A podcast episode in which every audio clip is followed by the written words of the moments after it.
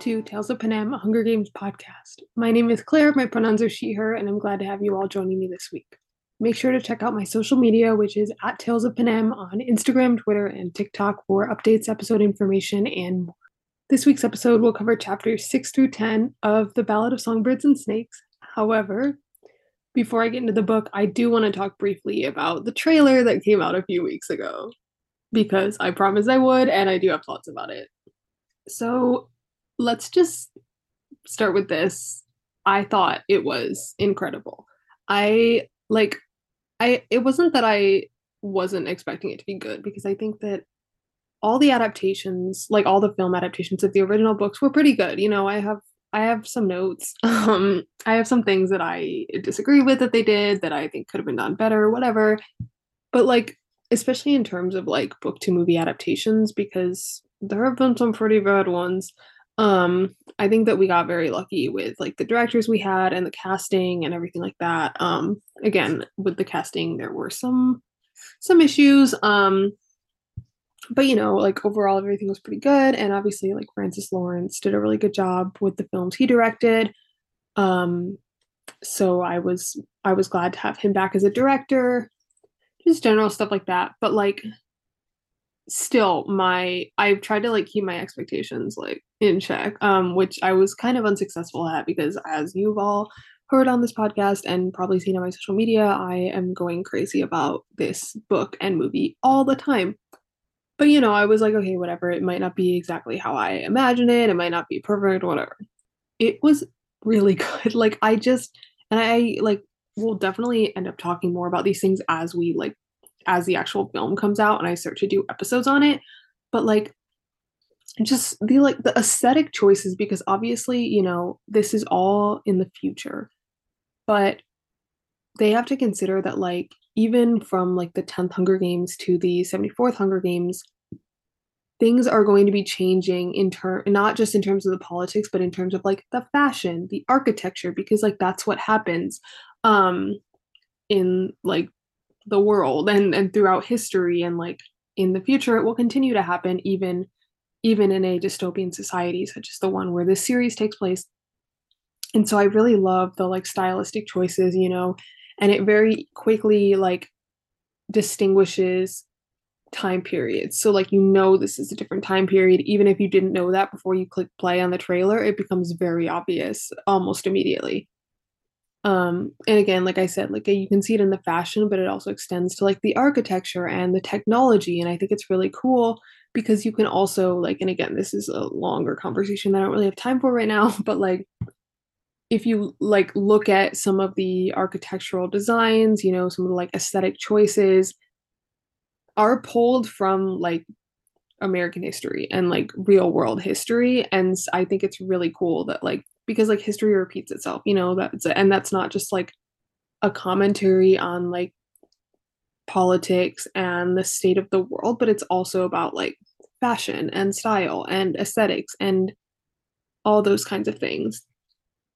Um in terms of the costumes all looked amazing. Trish Summerville you've done it again um in terms of like casting you know i think that like even as the casting was coming out i was pretty on board with the casting decisions that were being made you know maybe there was a few that i was like this isn't what i personally would have done but like whatever i'll wait i'll withhold judgment until i see the trailer. And i'm so glad i did because i was extremely happy with like the way that these actors are inhabiting their characters. Um i mean obviously there's some that like i've been on the viola davis train since day one. She's literally my favorite actress like of all time. Um so obviously I was excited about her being in this film. She looks incredible. Um same thing with like Tom Blyth the Snow. I think I mean we only saw Sejanus for like one second in this trailer, which like ugh, tragedy to me personally. Um although I did scream. I think I mentioned this on the last episode, but if you go on my TikTok account at Tales of Panem, you can see my re- live reactions to the trailer in which I almost fell out of my chair when Sejanus was in it for like one second. And I said I've said this also that like I it's not that like I was like, oh my god, Josh is like a horrible choice for Sejanus. It's just that I'm not personally very familiar with like how he acts, you know, like and and like his work so I was like, I don't know, I'll wait and see. And I know it's like a one second clip and it's hard to judge from just that, but like I feel like he is he gets it. Like he's the way that he's portraying Sejanus lines up with the way that I envision him after reading the book, which is very good. And I'm very excited to see more from him. I think Rachel's Lucy Gray looks amazing. Her rainbow dress at the reaping, I was really nervous about because I was like, this dress could either look really good or really like like campy in a bad way, you know. It's because the way it's described in the book, like it was I would always try to envision it, and I, there's like a lot of different ways you could see it but I think that it looks so good. Like I saw it and I got so excited because I was like, oh, I should like I never should have even thought to doubt Trish Summerville because she has never let me down in the past. Um, but yeah, that dress looks amazing. Viola Davis's outfits are so good. Oh my gosh, she is everything. Who else do I need to talk about? Peter Dinklage as Dean Highbottom.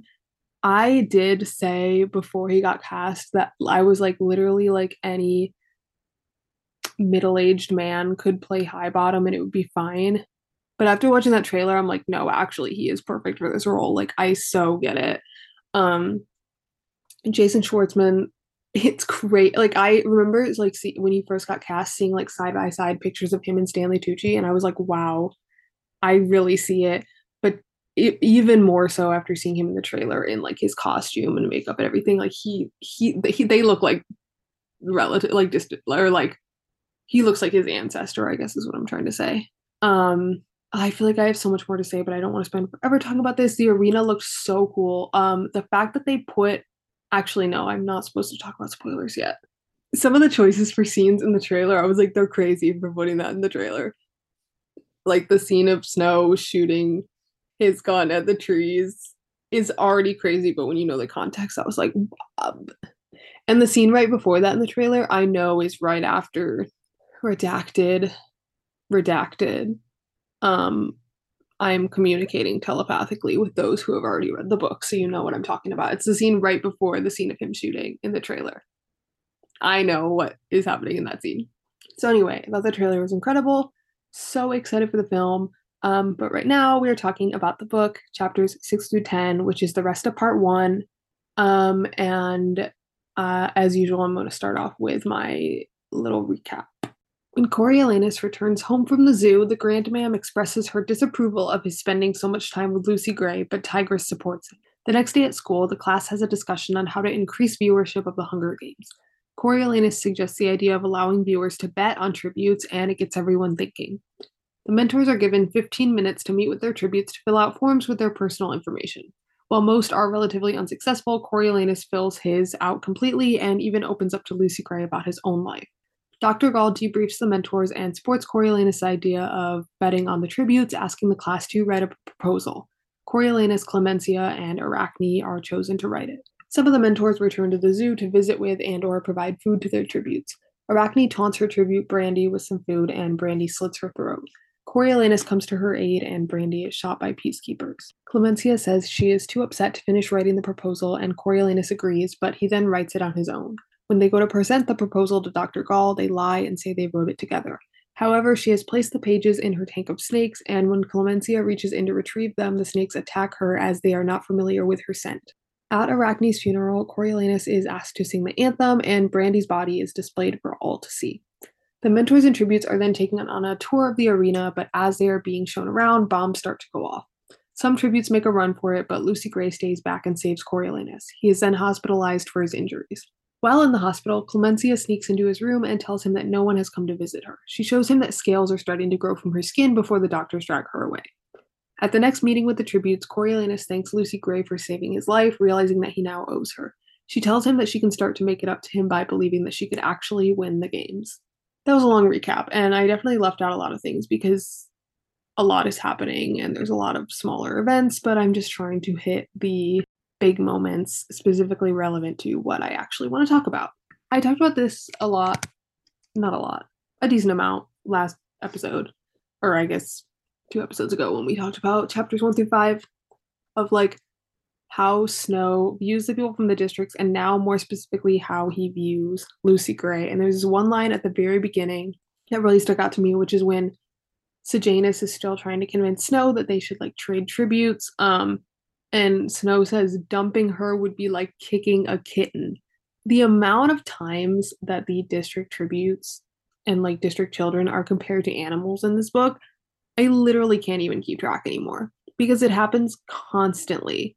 Because that's literally how the Capitol views them. And like viewing them as equals is a radical viewpoint, or even like viewing them as humans is almost radical. Like when Sejanus is like, shouldn't it be the role of the Capitol and this government to protect all of its people, not just those who live in the Capitol? That is considered like a rebel viewpoint because like how could the people in the districts possibly be equal to them? That is what everyone thinks. And sejanus is able to see the flaws in thinking that way um, which is what makes him a unique person in the Capitol and in, also an interesting character um, and it extends to like his view of the hunger games where he's like why when they're like how do we get more people to watch this? And she's like and he's like why would people want to watch this? And that's when he's like shouldn't we be like protecting these kids? Why like what is even the point of all this? Which like i'm not even gonna lie the first time i read this every time he opened his mouth i was like i love you but like shh like keep that to yourself bro. Like you're gonna get in so much trouble for saying that. Um because i do think and this is something i'll talk about more once i do like i will do a sejanus episode and also as we get later on some people in the original books refer to Peeta like I'm talking about like readers interpretations of his character as like being naive. And like okay, sure there are some moments where you could say that about him like he is a fully like a 16-year-old, so like of course he's going to be a little naive at times, but I wouldn't describe him that way. Sejanus Plinth, however, I would describe as naive. And I'm not saying like in a bad way. Like he's also very young and just like he it's it's it's this interesting thing of like there is kind of a fine line between like optimism and naivety and he is like really walking it.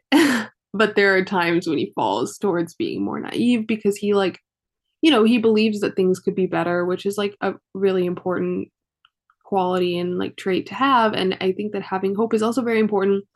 But there are times when I'm like if you like this is not the right way to go about this. Or like you could be doing more if you thought a little harder about it. And again this is not like me trying to say bad things about him because i love him so much um but i do think that he can be very naive at times and i think that's a really important aspect of his character um and something that i wanted to bring up. Because i don't often see it being talked about and i also do see people talking about Peeta being naive a lot and i think that it's Peeta's not and sejanus is um, and I have a lot of thoughts about like the comparing the characters from like Ballad to the original trilogy and like some of the comparisons I'm like, yeah, but some of them I disagree with, but that's a different conversation for a different day. Um, I also do like Sejanus is he's also very interesting in the relationship that he has with his father because obviously his father was the one who like got rich and and moved them to the Capitol and he has a really strained relationship with his father and he is and feels like in many ways he is like the disappointment in the family or like that he is a disappointment to his father because his father like did all this to get them to the Capitol and Sejanus spends all his time like one often like wishing he was back in the districts or like he doesn't like being in the Capitol and also like actively speaking up about how like the Capitol people are no better than anyone else which is like the exact opposite of what his father is trying to like get him to believe, you know. Um, but he just never like buys into that whole like Capitol like superiority thing. Um, which I think is very admirable of him. And I think that, like I said, he's a really great character. Obviously, I love him so much. Um, and so it's it's very interesting that they have like that sort of strained relationship. Um, and that we'll get more into later as his father like becomes more of a character. Um, and as Sejanus starts to get a bigger role in the story but it does get like briefly addressed in this scene. This scene, this whole scene where they're like having the debate on like the viewership of the games is so fascinating to me because while I know that this is like a room of 18 year olds, some of the stuff they're saying, I'm like, oh, how do you not see the problem with that? Like it's so it's so jarring to me because like they're like they're like see they're like se- the equivalent of like seniors in high school, you know? And I'm like, I could not imagine having like thought that way even at 18. Like it's it's really deeply concerning. And you know it's because like their parents believe these things and it's been like basically like programmed into them since birth to like think that they're better than everyone else because they're from the Capitol. And to think that like all district people are like horrible monsters. And it's just like this is and then like you it get, obviously gets even worse over time because we see it in like the 74th games because this has now been like multiple generations like being fed this information and everyone like believes it so wholeheartedly. Um but yeah that whole scene just like oh my gosh it's so and the way that snow is like oh why don't we just like bet on the tributes? Haha and everyone like laughs and then they're like oh no wait this is a good idea. I'm like these are people's lives. Like i know that it's like okay it's the hunger games yeah obviously but like these are literally children's lives that you're suggesting that people bet money on who will survive.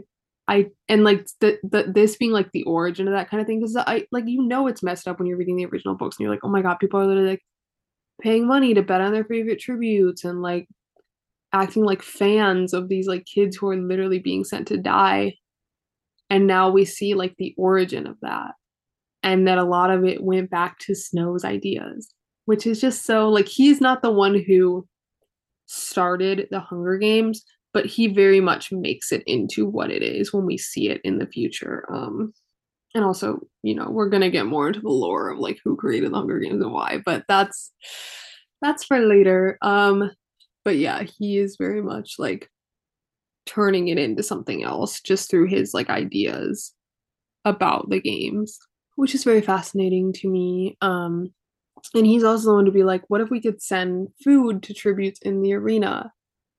Like you could send food to the tributes that you're sort of betting on and sponsoring.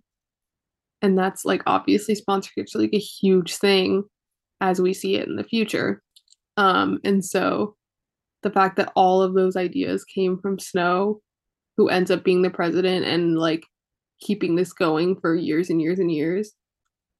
And that's like jumping ahead when he has this conversation with Lucy Gray where he's like she's like you didn't start the Hunger Games and he's like yeah but I'm actively participating in them. Maybe I should like drop out clear my own conscience.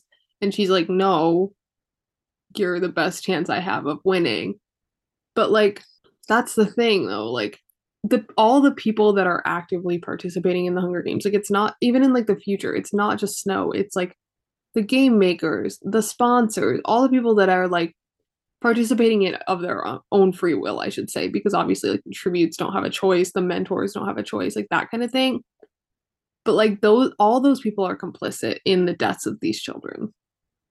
Because they're all like helping to make it happen.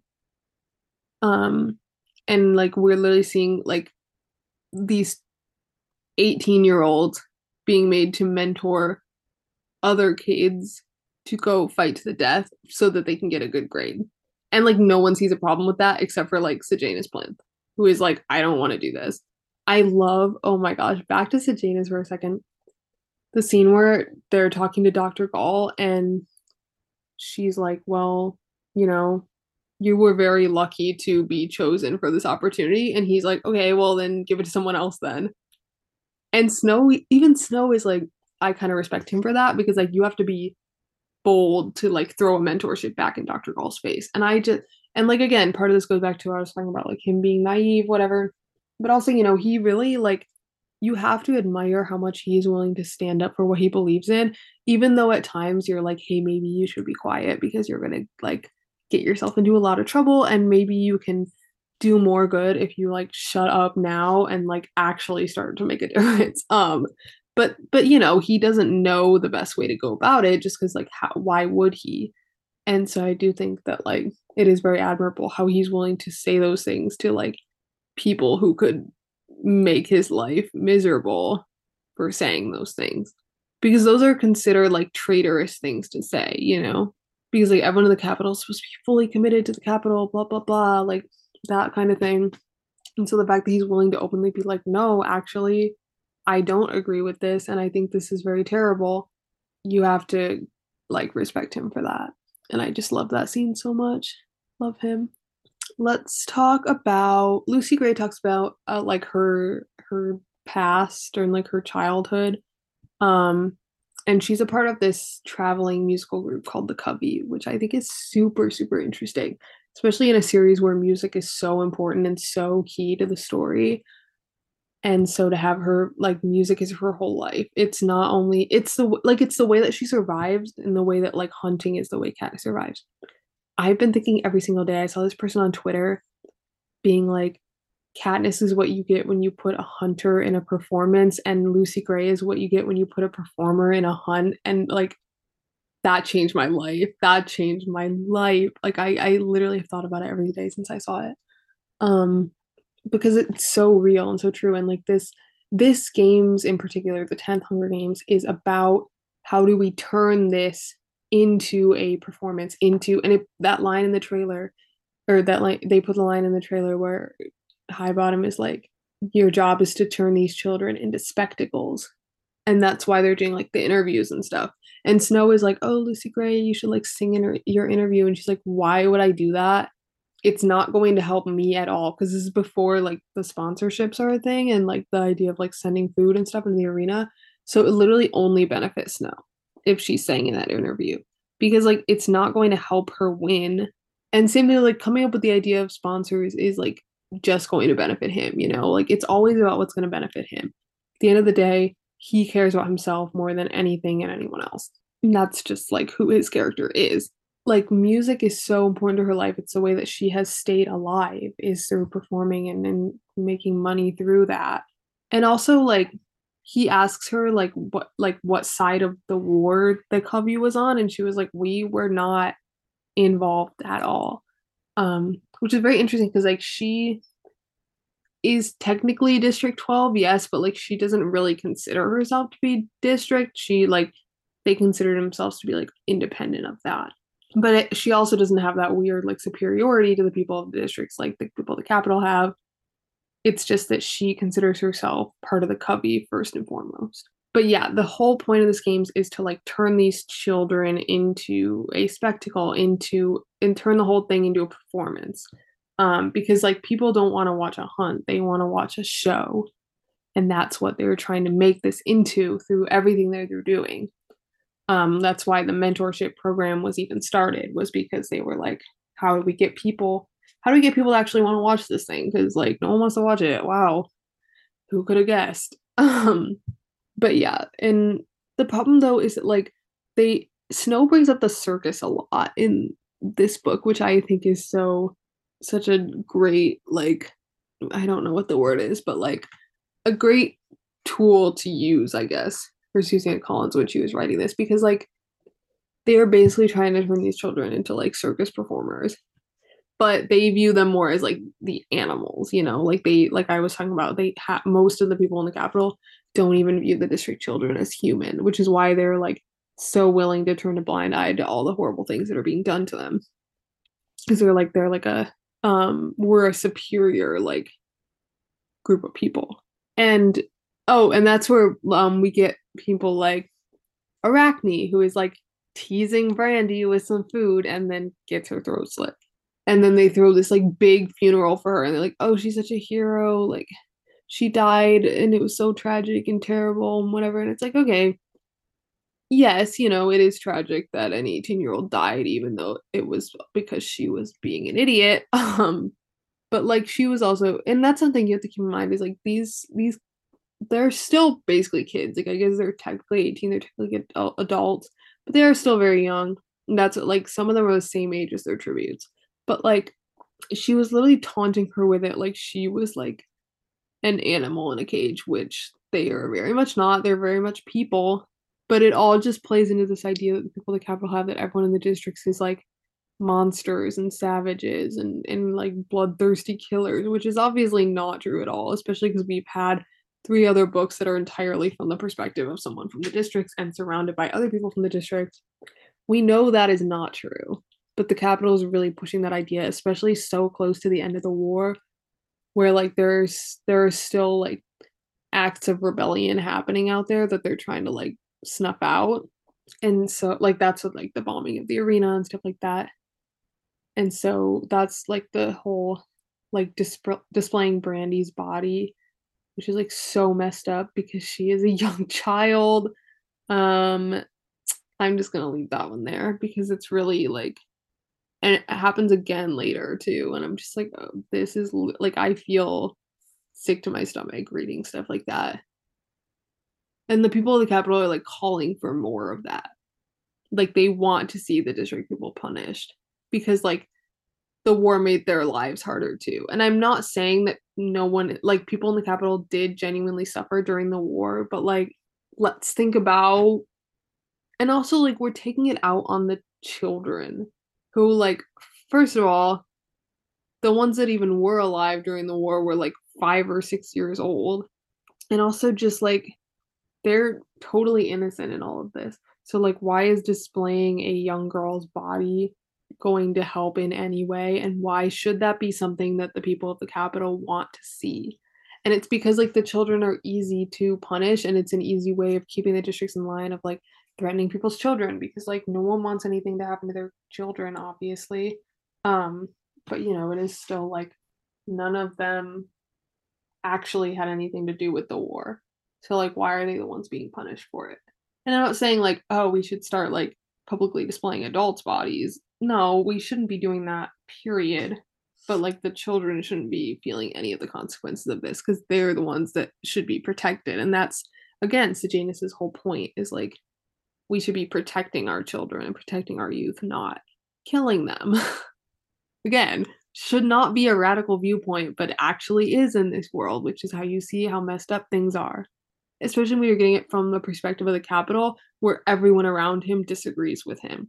Versus, like in the original books, everyone surrounding Katniss agrees with her on those things, with few exceptions of like when she's in the Capitol for the games. But like in this book it's the complete opposite of that where like pretty much everyone is is totally bought into the Capitol propaganda except for a few people and those people are the outliers and it's such an interesting like contrast and a dynamic to the original books let's talk about oh my god let's talk about dr Gaul and her snakes and clemensia and i have so many thoughts about this guys you know i think this might be the week where i get into my my Clemensia Dovecote theory because I think that we have all the information necessary.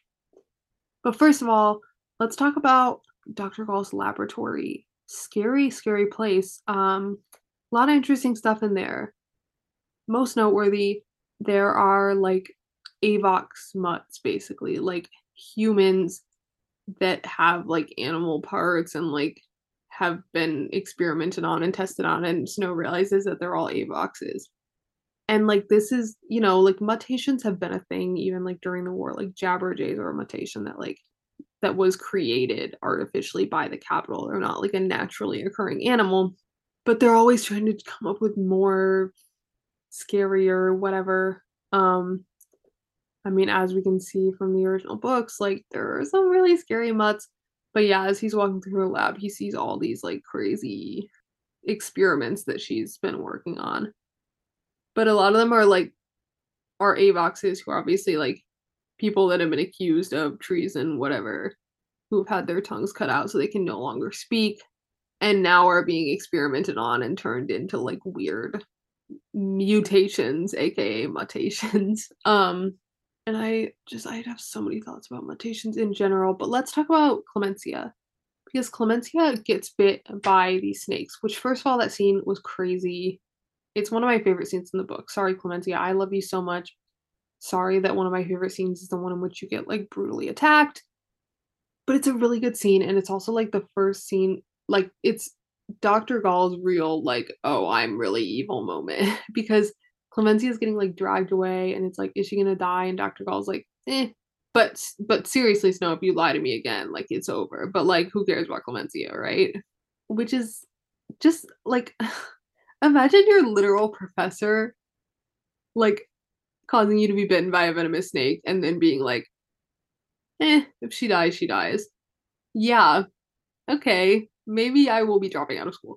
Um, but basically, like, there is just Clemensia. Okay, let's just let's just get into the theory. So, I have a theory um about how the practice of hijacking came into existence in terms of like we know that hijacking is like a known thing that the Capitol does when they do it to Peeta because like Plutarch is able to pull like research on it and stuff, but there's not a lot of documentation of like how this practice started, if it's ever been like successfully done before, stuff like that. So let's look at Miss Clemensia Dovecote. She gets bit by the snake, venomous snake, and she starts growing like scales on her basically. Um which okay, super side note, I'm so excited to see how she looks during this scene in the movie, like when she shows up in Snow's hospital room. Ooh, the like makeup and like FX and everything is gonna go crazy. She's gonna look so cool. Anyway, that was my little side note. Um, but basically, she starts like growing scales and essentially like turning into a mutt, like into one of the creatures. That's what like Snow is like. Is Clemensia gonna become one of those creatures from Doctor Gaul's lab? And it's like mm, a little bit. Um, but also Clemensia, one of the first things that we learn about her character, like when she when they're in class and Snow is kind of like doing his thing where he like introduces people. Um, and so we get to kind of learn about his classmates through his eyes.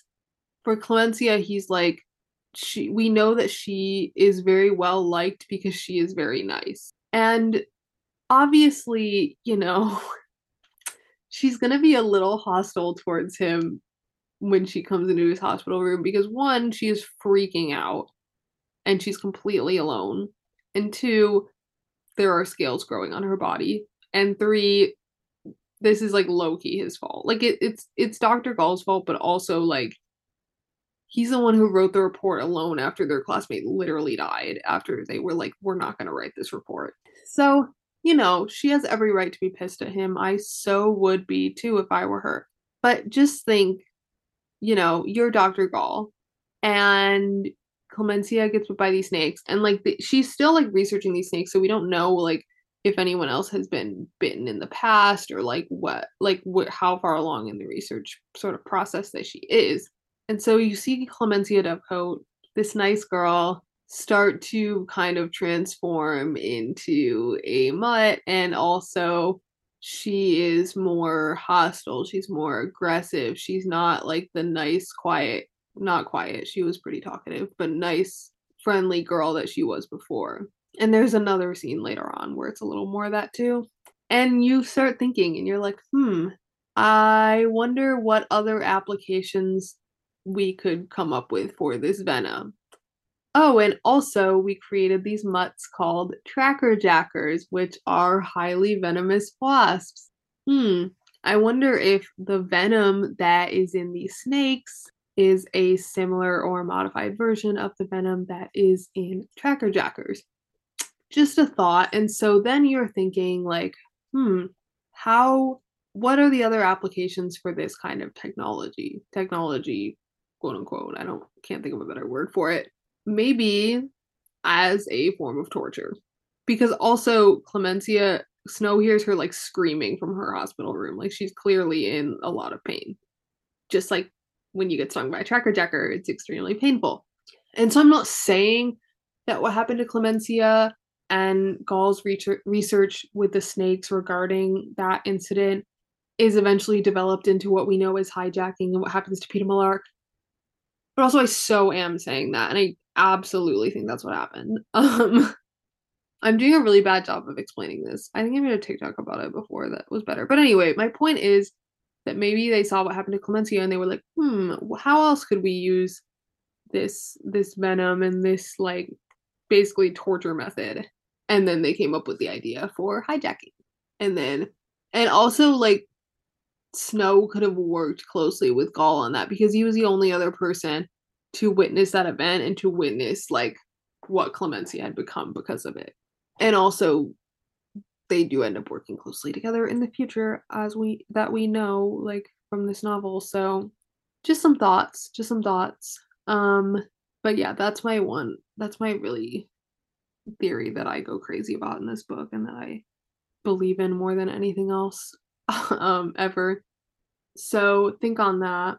Anyway let's change the subject completely and talk about lucy gray baird i love her she she's just so like she wants to see the best in everyone, which I love a character like that, especially when they're surrounded by people who are kind of terrible, which she is. Like literally the person she interacts with the most in this novel is Coriolanus Snow, and she tries so hard to see the good in him. Which like there is good in him, you know, like even though he is a very evil person, and like even at this point in time before he's like done all of his really evil stuff that he does in the future he's still you know he's not the greatest. He has extremely flawed ways of thinking. His like outlook on the world is very questionable. Um he thinks he's better than everyone else. He's extremely selfish etc i could go on but she really wants to see the good in him and that is why they end up like developing the relationship that they do is because she tries to see that and she tries to believe that he's a good person and she will continue to believe that up until she literally cannot anymore. And so um you know when they have these like meetings and these conversations she's like i know you're doing what's best or like i know you're trying your best. I know that you're just trying to do what's right even though like a lot of the time he's really not. He's really just trying to do what is going to benefit him and get bring him power and status and protect his reputation. Like everything he does is just such a calculated decision of like how is this going to make me look? Rather than like is this the right and good thing to do and how will this affect others? It's always just about him and how it's going to benefit him. And so when you have two characters like that one character who we know to be extremely evil and one character who just wants to believe that there is goodness in everyone that is going to be an extremely interesting dynamic and it is and it's why the two of their characters like work so well together. Um like narrative wise like how they play off each other in the way that they are written i think it's just like really good character decisions. But um she you know after the bombing, she could have made a run for it, but she chooses to stay, partially because like she probably would have just been killed if she tried to run anyway, but also, you know, she saves Coriolanus's life. But this creates like a shift in there in this sort of like power dynamic that he has like created for them in his head of like he's the mentor, he has the power. She's the tribute, she has no power. And it's not that she has more power now, but she has like not leverage, but he knows and she knows that he owes her his life. And so, and he's like, I want to try to make it up to you, blah, blah, blah, blah, blah. And she's like, hey, maybe you could start by thinking thinking that I could actually win. Because we know he doesn't believe that she can win. And it's not even about when he like he he's he literally openly acknowledges he's like, I don't need her to win. I just need her to be popular enough and do well enough that it makes me look good. Because like she's the District 12 girl, no one expects her to win, but by like getting her as far as he can, it's already impressive to others. Like it's impressive in terms of like what it means for him. And so like she um she know she's not an idiot, you know, she's actually extremely extremely smart and she knows that he doesn't really take her seriously. He doesn't actually believe she has a chance of winning. He just wants her to like get up and sing and perform and make him look good. And she's like hey bestie like if you want to be a good mentor and if you really want to like properly repay me for saving you like please believe in me and like actually try to help me win. And don't just do it for yourself do it for me will this be like an actual wake up call to him or will he continue to be terrible? Uh spoiler alert, the original trilogy exists. So, mm, it's it's not going to end up great for him. He's definitely going to be evil. Yep.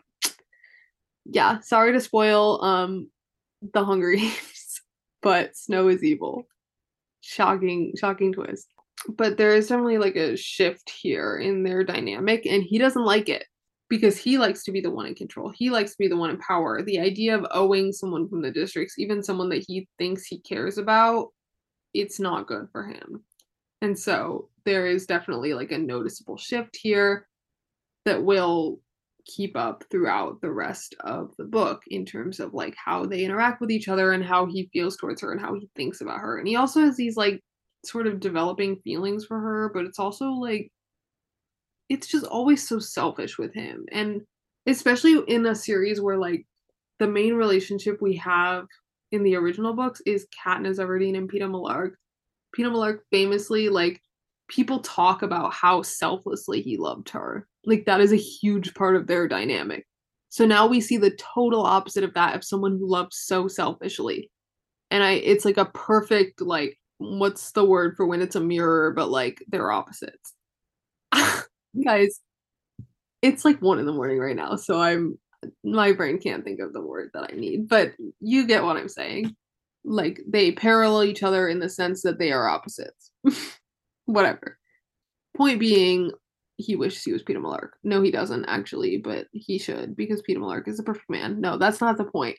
The point is just that like he loves her so selfishly, and it's never like that. That is never going to be a healthy model for a relationship ever because relationships like not to breathe the cliche like relationship is about sacrifice blah blah blah um but like is it is it really like real love if it's only about you if that makes any sense um i feel like i'm just rambling right now but i do have a lot of thoughts about like snow and lucy gray and the people that were like oh i was so rooting for them or like they were really cute at the beginning and i'm like okay I'm gonna have to disagree on this one because again, it's all the like weirdly like possessive comments he makes about her, and it's not just one time, it's like many, many times, and it's throughout the novel. And he's like gets so jealous. Like we'll get to that later on. My God, but um, it's really like not healthy behavior at all, and you shouldn't want her to be in a relationship with someone like that because she deserves so much better and I just love her so much, but she really wants to believe that he is good. And I think that is that is definitely a strength. Like it's not a weakness to want to see good in people and to believe in people and like to want people to be good. However, like not everyone is going to be is the thing.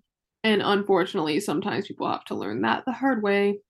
But yeah, they are um definitely getting closer and he does at times like find himself opening up to her because like they do have things in common in terms of like their upbringings and like the losses they have experienced.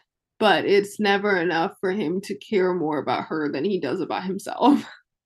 so it's never really, it's, it's never going to work out between them. Thanks for joining me this week on Tales of Panem. For those of you reading along with me, next week's episode will be covering chapters 11 through 15 of The Ballad of Songbirds and Snakes. If you have any specific questions or topics you'd like me to cover, you can DM them to me on any social media or send them to my email, which is talesofpanem at gmail.com. If you'd like to leave a review or a rating of the podcast on Apple Podcasts or Spotify, it would be very appreciated. Thanks again for listening, and I'll be back next week.